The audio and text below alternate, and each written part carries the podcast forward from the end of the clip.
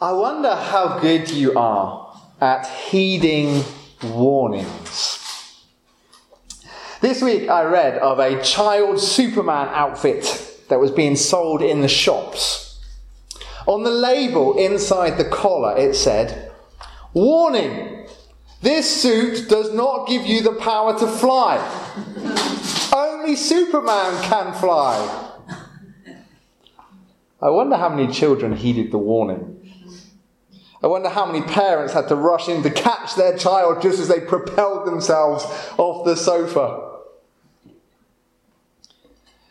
You may think that ignoring warnings is something we grow out of, but it's not. A few weeks ago, while on holiday, my dad and I went out for a bike ride. We'd planned in advance the route that we were going to take.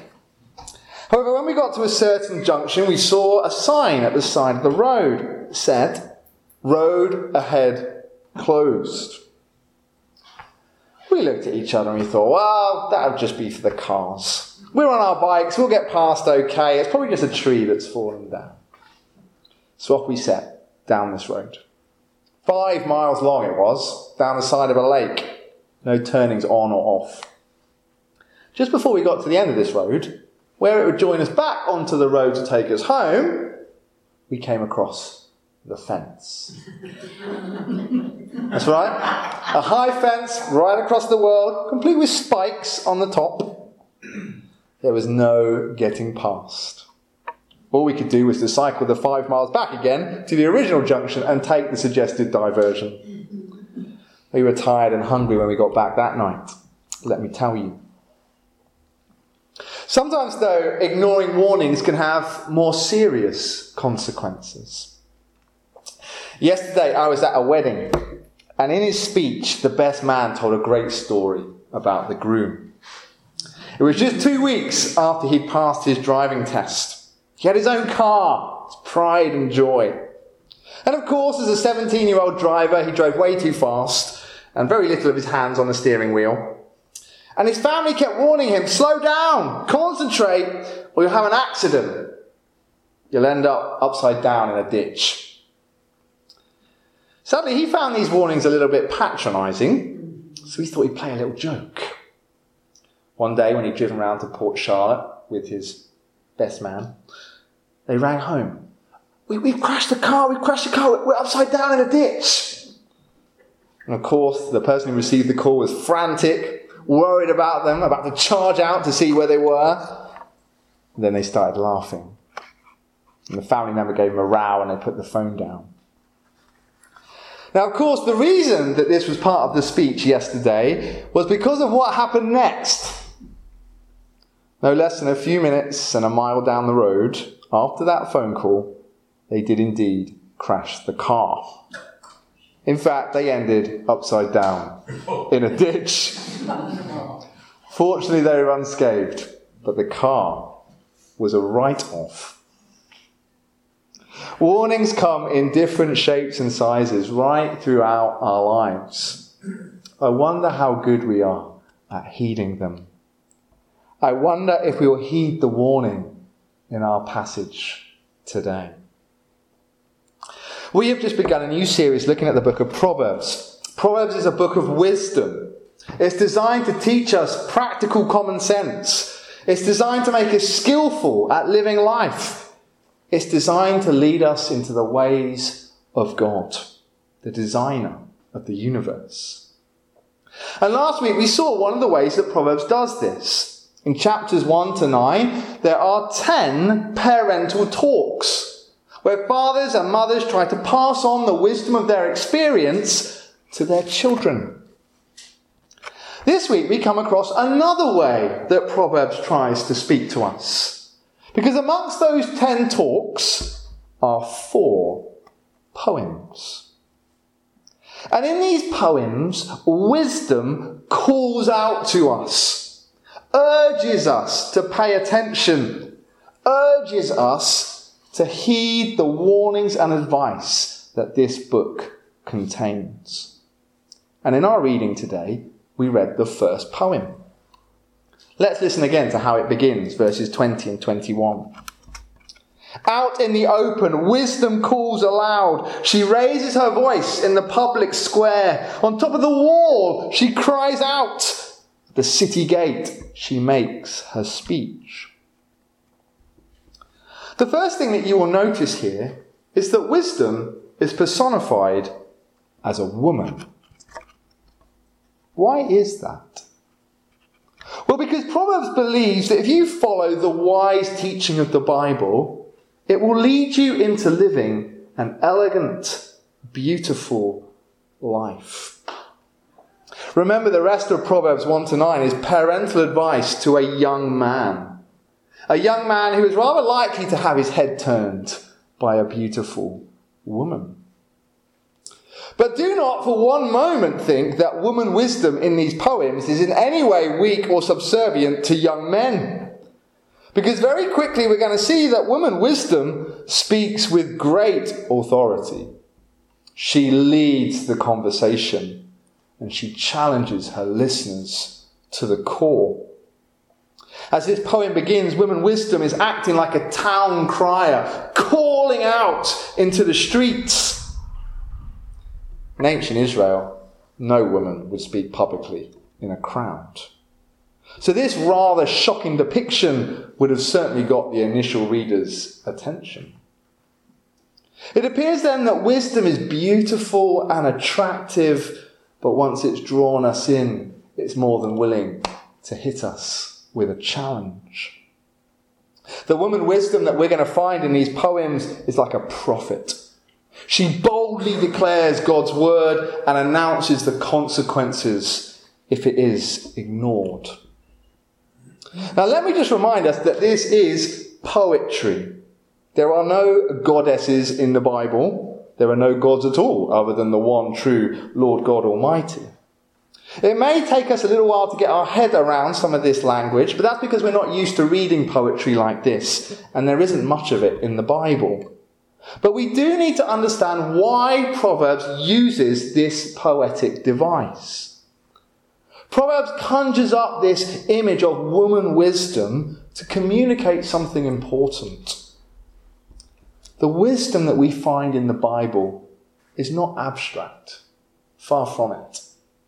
For wisdom to be wisdom, it has to be personified, it has to be lived out, it has to be put into the flesh.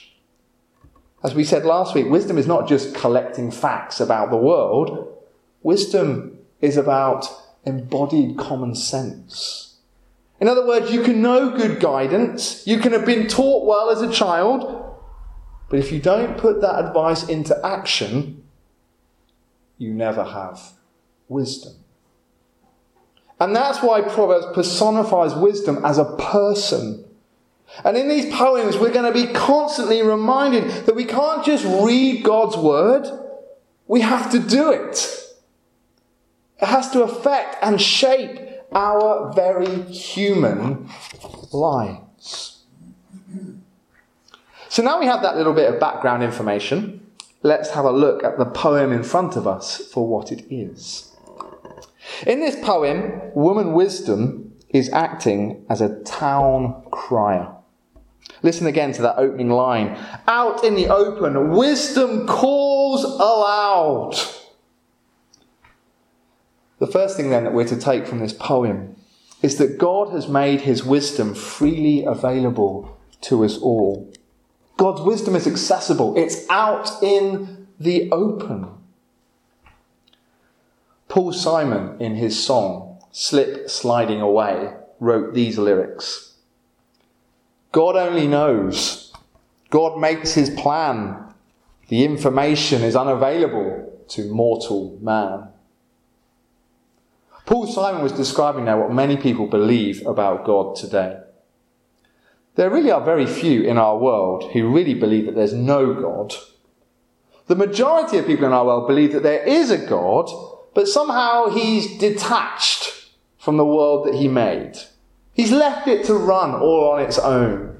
The God that most people think of is a God that's completely unfathomable. You can never really know him or his plans or his purposes. Proverbs wants to tell us that that is absolute rubbish. Our God desires us to know him so strongly. From the dawn of humanity, he has given the ordinary person on the street access to his wisdom. Our God has called out to human beings with passionate and longing love. He has revealed his will and his plans and put them in the open for all to see. In the Old Testament, we discover God's wisdom in creation. We discover his character in the law. We discover his will in the prophets. And of course, as Christians, we believe that God fully revealed himself in the person of his Son. Jesus is the full wisdom of God, and he's shown us how to live a life that fits in with the world that God has made and furthers God's purposes. Jesus has also shown us where all history is headed and pleaded with us to make wise choices accordingly.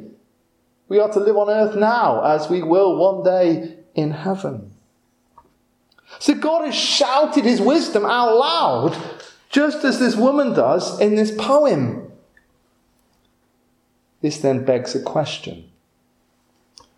If God has made his wisdom freely available for all, both through creation and his word and the Lord Jesus, why do so many people not follow it? And the answer to that is because God's wisdom is competed against by the values of the society in which we live. Listen again to those opening verses. Out in the open, wisdom calls aloud. She raises her voice in the public square. On top of the wall, she cries out. At the city gate, she makes her speech. Picture a town crier bellowing over the cacophony of the noisy market or the busy street. And so too, God's wisdom calls out to us against this maelstrom of competing voices in our world. One commentator I read described this image of God's wisdom trying to call out above the noise of the world, like the scene at Hyde Park Corner on a Sunday afternoon where there are all sorts of pushers shouting over one another. In this poem, the streets are full of noise and distraction. The public square is the place of the market and the competing values of wealth and power. And sadly, so many people in our world go hunting after the distractions. They go after the vices rather than seizing the word of God. And we know the reality of this on Islay today. The living word of God is freely available to all. We have it here in our Bibles. We're preaching it from the pulpit every Sunday, but our churches are still empty. So many people lured by their distractions. And in this poem, beautiful, sophisticated, powerful woman wisdom calls out with all of her heart into the world. But so many people walk past and ignore her. This poem speaks the truth. In the following verse, verse 22, we're then introduced to three characters that we're going to read a lot of in Proverbs. These three represent all those people who are either unable or unwilling to listen to God's wisdom. They ignore the town crier's voice now, Proverbs might have originally been written to young men, but we all find ourselves represented by these three characters at different stages of our lives, no matter who we are, man or woman, young or old. Listen again. Woman wisdom cries out, How long will you who are simple love your simple ways? How long will mockers delight in mockery and fools hate knowledge? These three characters, then, are those who are simple, those who are fools, and those who are mockers. In Proverbs, the simple are those who just don't think. They're naive, they're irresponsible, they have no common sense. And as a result, they're easily enticed down the road of temptation.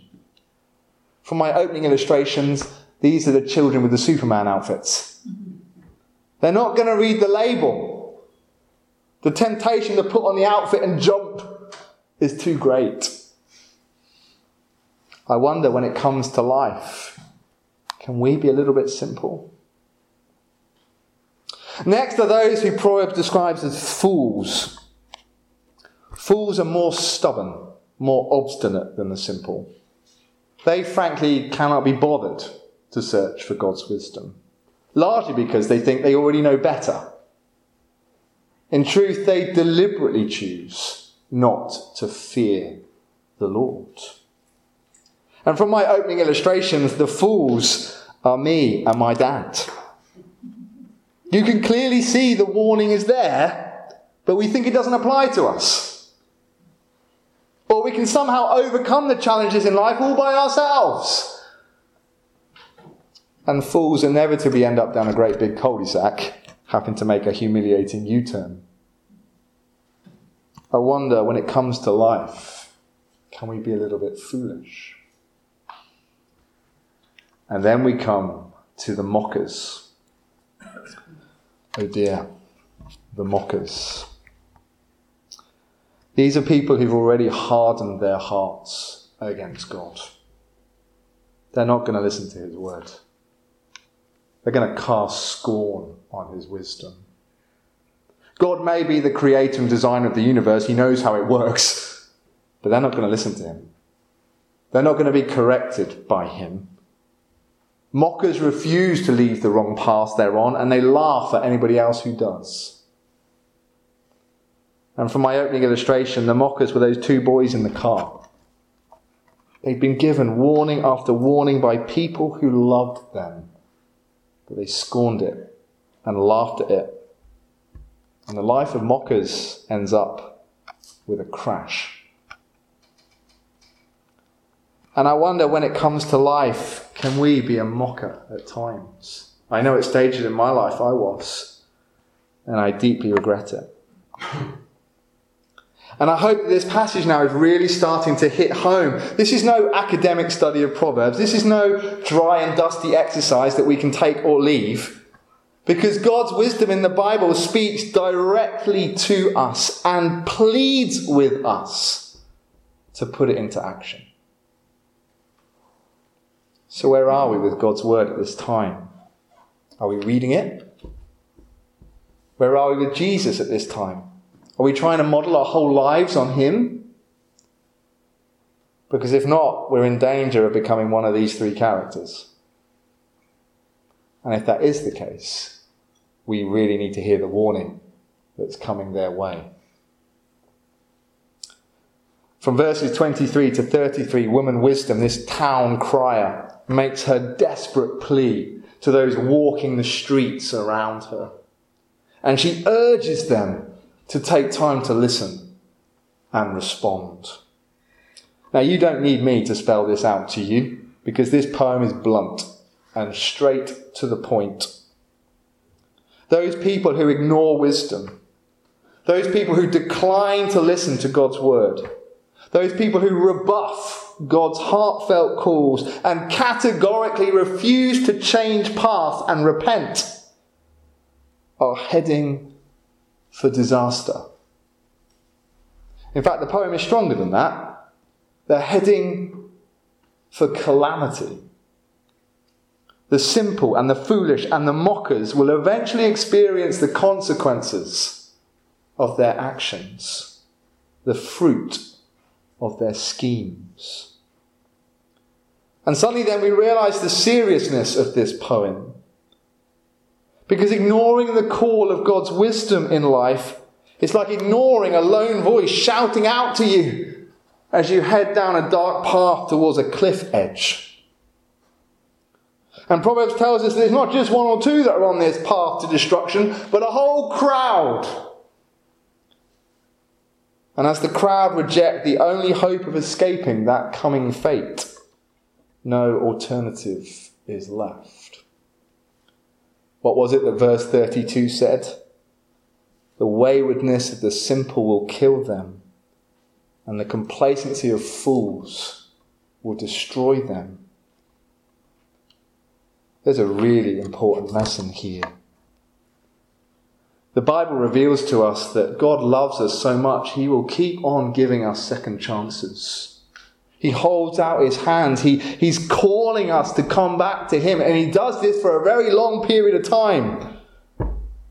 But, and it's a big but, that time of mercy is limited. There comes a point for all human beings where we fix our path and we harden our heart and we set our destiny. And this reality is really strongly pictured in this poem. In verse 26, woman wisdom mocks those who laughed at her. In verse 28, she refuses to answer those who only call out to her when they realize it's too late. Now, this is not God being vindictive. As we've just said, God always gives us far more chances than we deserve. But God has set the world up to work in a certain way. We live in a moral universe where justice will be done. And learning to live wisely is learning to live in step with the way that God has made things to be. And as Christians, we've had Jesus explain this to us even more fully. Because one day the risen Lord Jesus is going to return to this world. And on that day, he will remove sin and evil for good. And when Christ returns, there will be a judgment. And if we've not turned to him before that day, it will be too late. Just as it will be if we die before that day comes and have not bowed the knee in repentance. So here then is the wisdom of this poem. Turn to God. Put Him first. Choose to follow His path before it's too late. Woman wisdom is calling out into the streets and into our lives and into the world. Listen to this. Please listen to this. Pursue right rather than wrong. Pursue wisdom rather than folly. Choose God's ways rather than your own or that of the world around you. This is an urgent warning indeed. It could not be more serious. But notice how the poem finishes in verse 33. It finishes with the beautiful alternative. Woman wisdom calls out for all to hear. The waywardness of the simple will kill them, and the complacency of fools will destroy them. But Whoever listens to me will live in safety and be at ease without fear of harm. What a beautiful thought. Whoever listens to me will live in safety and be at ease without fear of harm. Let me briefly finish by saying this. As mentioned several times already, the Bible shows that this passage really is fulfilled in Jesus. He came into the world in the form of a human being to reveal God's wisdom to us. He lamented over the hardness of heart of so many people around him, but he never gave up calling to those who were there. In the end, Jesus was even prepared to stretch out his hands on the cross in his appeal to our souls and to forgive our previous reluctance to respond. Jesus showed us the way to live our lives to the very best. He taught it and he modeled it, and he warned us of the consequences if we ignore him. Do you remember his little wisdom poem? If you follow his life and put it into practice, you're like a wise man who builds his house on a rock. But if you ignore his life, you're like a foolish man building a house on the sand. And Jesus says there's a storm coming. And only one of those houses is going to stand. And Jesus spoke those words out with the deepest love you can imagine. And he still speaks to us today in the same way. So if during this sermon you've recognized, oh, I am a little bit simple at times, I don't really know God's word well, then let's commit to getting going deeper with Jesus, to find out more about him, to learn his life and start to live it. Or if during this sermon we've recognized that there is something in our life that is just foolish, then maybe allow Christ's love for you to just humble your heart and take the appropriate steps to stop it. And if we discern listening to this that we've been living life as a mocker, then let's repent from that path as quickly as possible. Let's confess our sins to the Lord before our heart gets too hard to ever do it. Forgiveness is available even to us if we take the right steps. Remember the story of the prodigal son. It ended up with rejoicing in heaven over the sinner who chose to come home. Truly, today, Jesus is still calling. Will we heed the warning before it's too late?